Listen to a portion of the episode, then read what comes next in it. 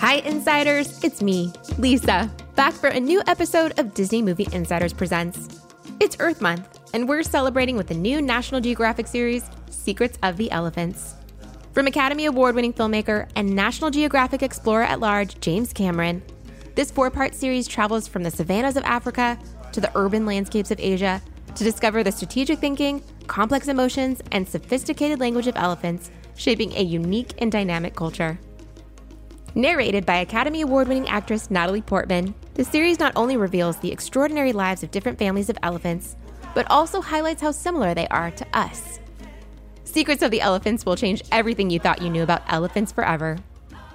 This series features renowned National Geographic explorer and elephant expert Dr. Paula Kahumbu, and we're talking to her today along with director of photography Toby Strong.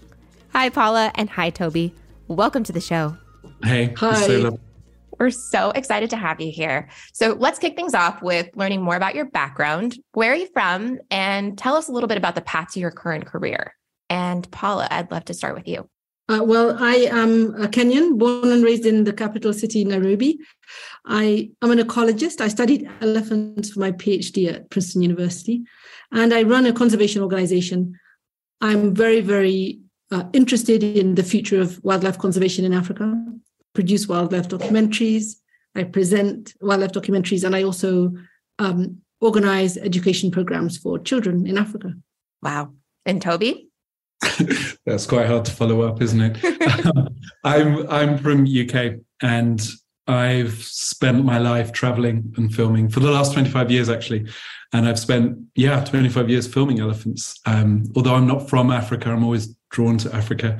So I've spent, a quarter of a century really going to the world's wild places and filming our extraordinary nature, wonderful people. And it's an absolute honor to do. Extraordinary indeed. So if you can tell us specifically about studying elephants, how did your passions drive you into that for both of you? And then also, Toby, for you specifically, documentary filmmaking, how did you start to see your careers evolve into those focuses? So for me, it was really interesting. I always, as a child growing up in the countryside, I always saw beauty and wanted to show it to those around me. So initially it was taking people on trips, on expeditions. And then I was given a camera. And I realized that through that and through filmmaking, you could reach so many more people and tell these stories. And so that's how I got into filmmaking. And then I remember coming to Africa and meeting my first elephant and just sitting and tears streaming down my face. There's this just feeling them. And you do, because we can't hear 99% of their communication, but you can still feel it. And just realizing that all of my filming journeys since then, I'm always, if I can, steering it towards trying to work with elephants.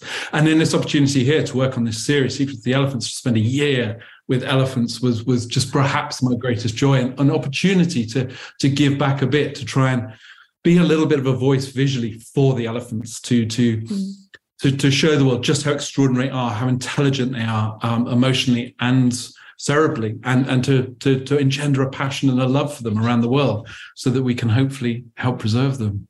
That is indeed very lovely. I would love to hear as well, Paula, how you got your passions about elephants. I love that, how you mentioned that, Toby, your first time you met an elephant. Like, if you can tell us too, if you had any moments like that where it finally dawned upon you, this is where I meant to be. Well, I always knew I wanted to do science and do research. I grew up surrounded by nature and spending time in the wild and spending time with scientists. Elephants weren't my first choice. I was really interested in monkeys and other animals, mostly because elephants have always been portrayed as dangerous, and also not just because the elephants themselves are dangerous, but elephants are in danger, and they're in danger because of poachers. And the idea of a woman going out to study elephants in a landscape where you might meet armed men was too terrifying. In addition, when I was studying elephants, I was alone. There weren't any other African women or Africans even studying elephants at that level. So it was quite a strange and lonely place to be. But I had the most amazing advisors, and Joyce Poole being one of them, Cynthia Moss, Richard Leakey, and Ian Douglas Hamilton. And they were very encouraging and I struggled through doing my PhD. Elephants are phenomenal. I was studying elephants in a forest. I never wanted to leave the forest. I never wanted to stop doing that research. But it was very clear to me that it didn't matter how much research and how much studying we did. These elephants were going to disappear. They were going to blink out unless we took action against the ivory trade, because that was the number one threat to elephants at that time. And that's how I moved into doing more conservation and advocacy work. And I still go and see elephants as often as I can. I think they are the most amazing animals. They, as much as they are among the most studied animals on Earth, they are still the animal that has protected its secrets from us. And we will never fully understand them. They are very, very interesting and curious, and they will keep surprising us. And I have no doubt that 20 years from now, people will be saying the same thing because they are very special. I love so much the descriptors that we hear about elephants, like they are able to adapt, their resiliency, all those things. They're just so important for people to learn. And so it's really exciting that we get to share this. We're excited for people to see Secrets of the Elephants. So tell us about this second installment and how you heard about this project. Clearly your passions were there and it all came together and aligned. Toby, you mentioned you shot this for a year. Oh my goodness, that's amazing. Can you tell us how you heard about this project and how production got underway? Sure. So I pretty much early on, I have a friend at Oxford Scientific who was thinking of new ideas and sort of things. And we were batting about bits, and we were talking about elephants at that point because we'd both worked on an orphan elephant series many, many years ago. So we talked about elephants, and I sort of started talking about all these exciting ideas, and then that friend sort of pushed it on further, and then it got to a place, and then, you know, I was talked to about the fact that we're going to do this 4-part thing on elephants. I was like, yes, absolutely. This, there is so much there. And then it became fascinating. It's like, okay, how do we break this down? And we separated it into the 4 zones, as it were. So we have the Asian elephants, the rainforests, the savannah, and the desert. And what you're saying is so exciting about the adaptation of these elephants. When you look at a shy little forest elephant compared to the savannah, these huge ones, and then the hardiest elephants on Earth in the desert, don't you think, Paula, just how different they are? Because you went to each of these locations and you saw just how different they are and how they've adapted and how the landscape adapts them and they adapt the landscape. I think that's fascinating. Yeah, I think, I was very lucky. I just got a call out of the blue from Janet Hanvisring. She just said, I've got this crazy idea and you're perfect for it. You know, will you do this? And I was quite blown away. And I said, of course I'll do it. Of course I'll do it. I'd love to do this. It's something that I wrote on my vision board in January. So when she called me just weeks later, it was like, wow, the universe is really coming together for me. And these different elephants and these different environments, you know, working on this series gave me a chance to go to places which I've only ever dreamed of, I've heard about. People like Toby go to those places. People like me don't go to those places. It's really hard unless you are literally working for National Geographic.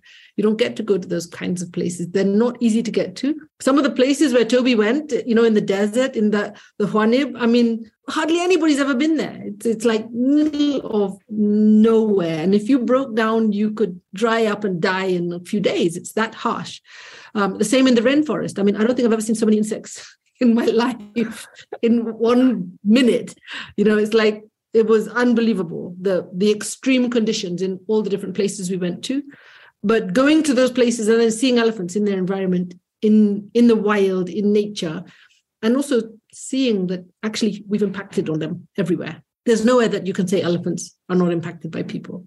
We have caused them so much damage over the, you know, decades, hundreds of years, even thousands of years, that I feel that what we are seeing of elephants today is maybe a shadow of their potential. They are scared of people in most places. They will, in the forest, they're terrified of people. They just have to have a sense that you're somewhere near and they disappear. In some of the savannah areas, they will, you know, take a stand and chase you if they see you. You know, they literally, if they sense you, they will take a stand, look for you, and then they will chase you because they have been persecuted for so long.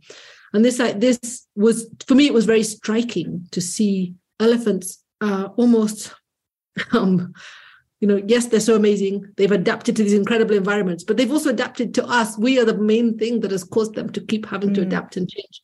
And what a shame that we can't say that they're just wild, just naturally wild and being the way they should be.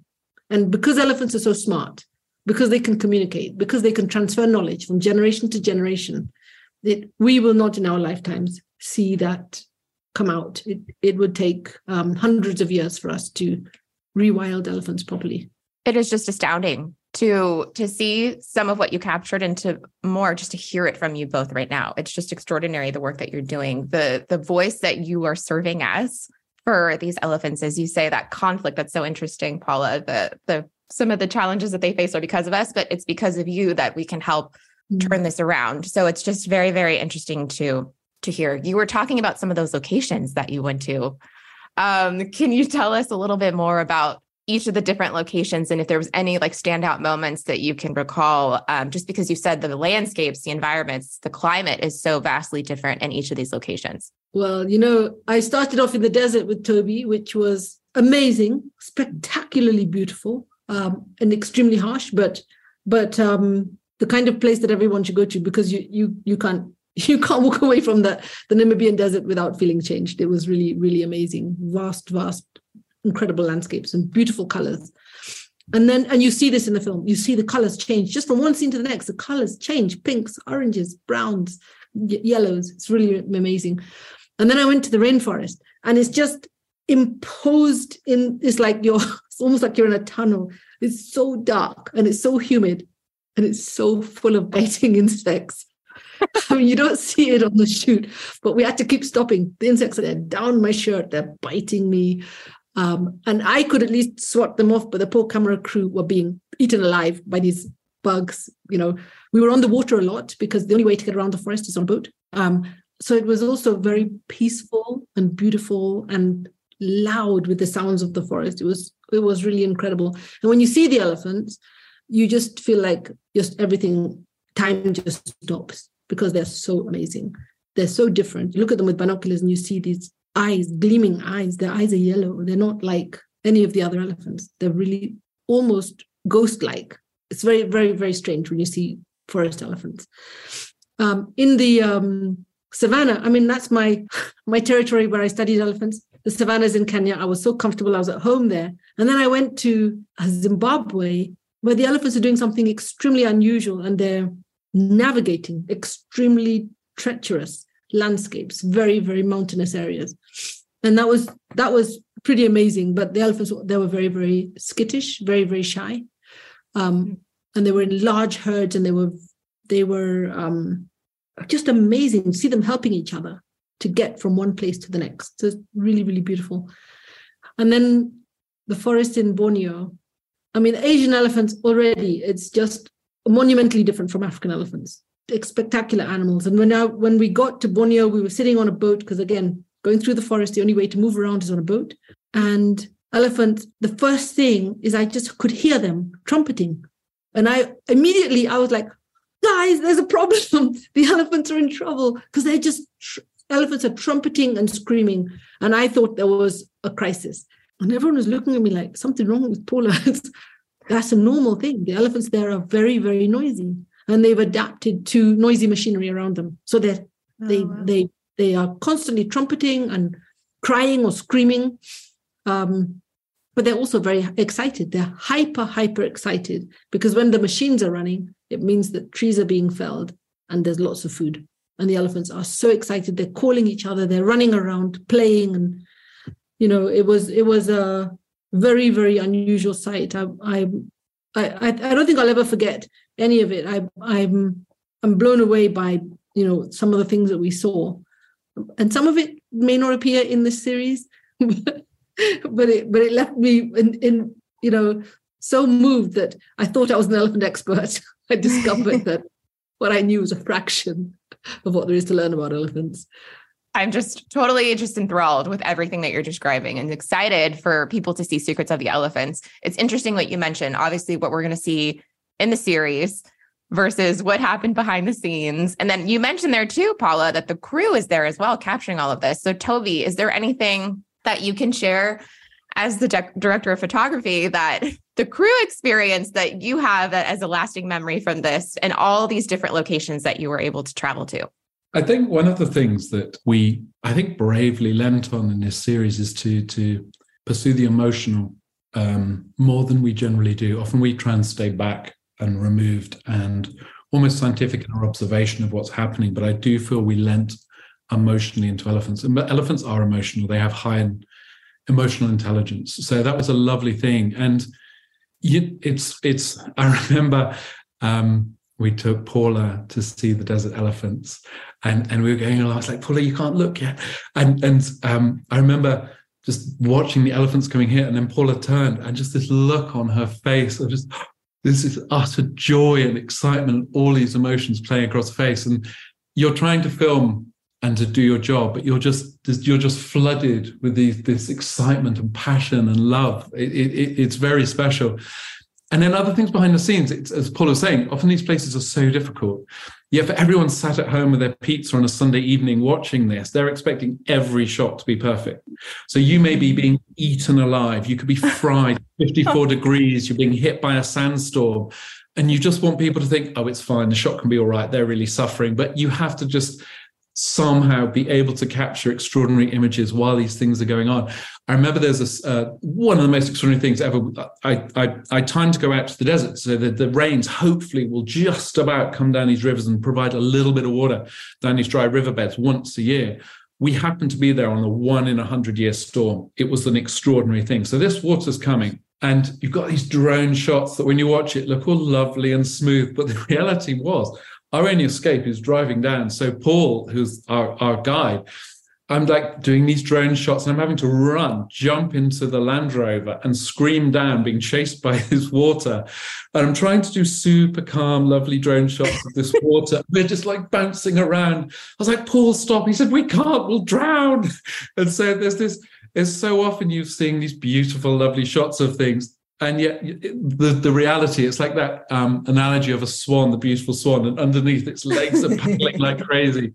And that for wildlife filmmaking, that is so often the case. But each one of those, and you get to the evening and then you finish and you breathe deeply, don't you, Paula? And you kind of, it's perfect meditation because you're totally lost in the moment when you're with animals and you're doing this. And then you get to the end and you go, oh, and this emotion just floods you and you just start to process what's happened to you each day. It's remarkable.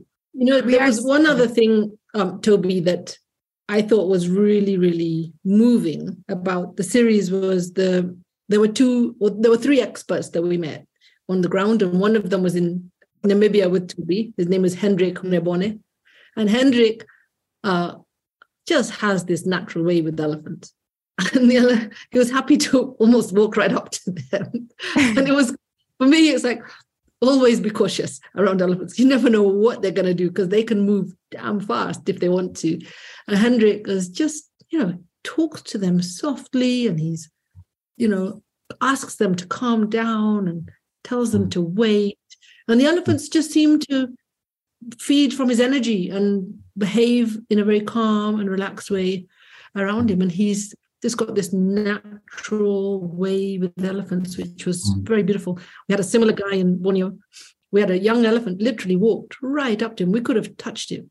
He was just talking to him. And then eventually the crew were like, this is a bit too close. And so he put his hand out and he said, okay, stop. Now go back. And the elephant just turned around and walked away.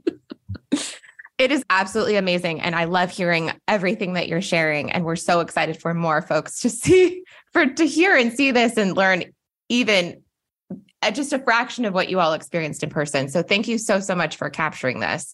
I want to make sure we get to the Insider Five next. So are you ready to take on the Insider Five with us and talk to us about your Disney fandom as we become fans of yours right now in this episode?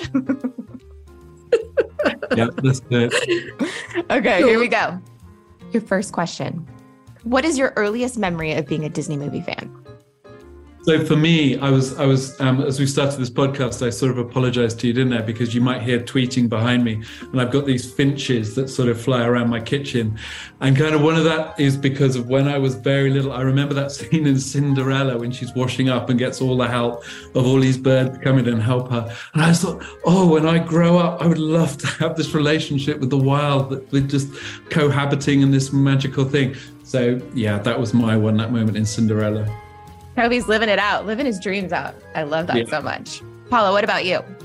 Yeah, I would say mine was definitely Dumbo, actually. I don't know why. I was telling Toby earlier today that there's something about the original Dumbo was so creative and so musical and so funny and so silly.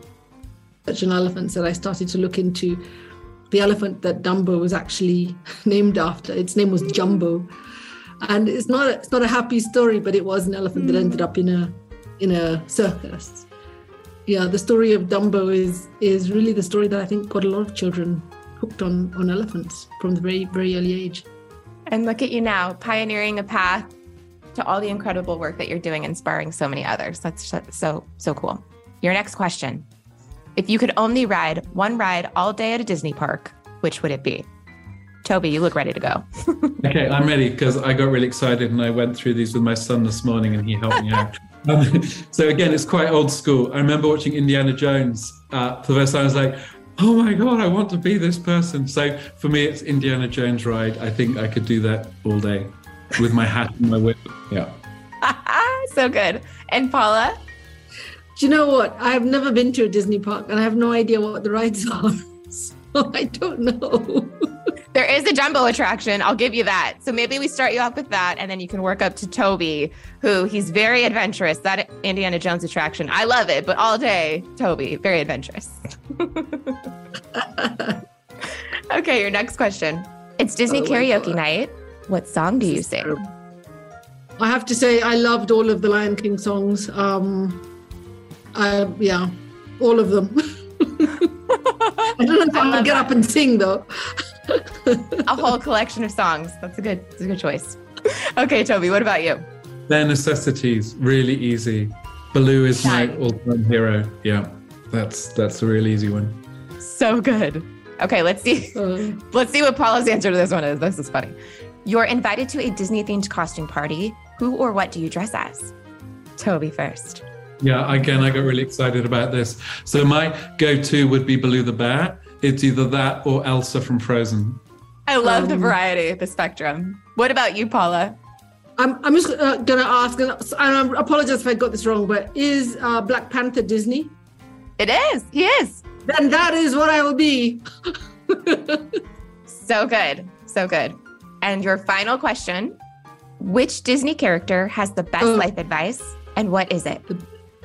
Can I do one from Walt Disney himself? Is that allowed? Let's do it. Yes. Okay.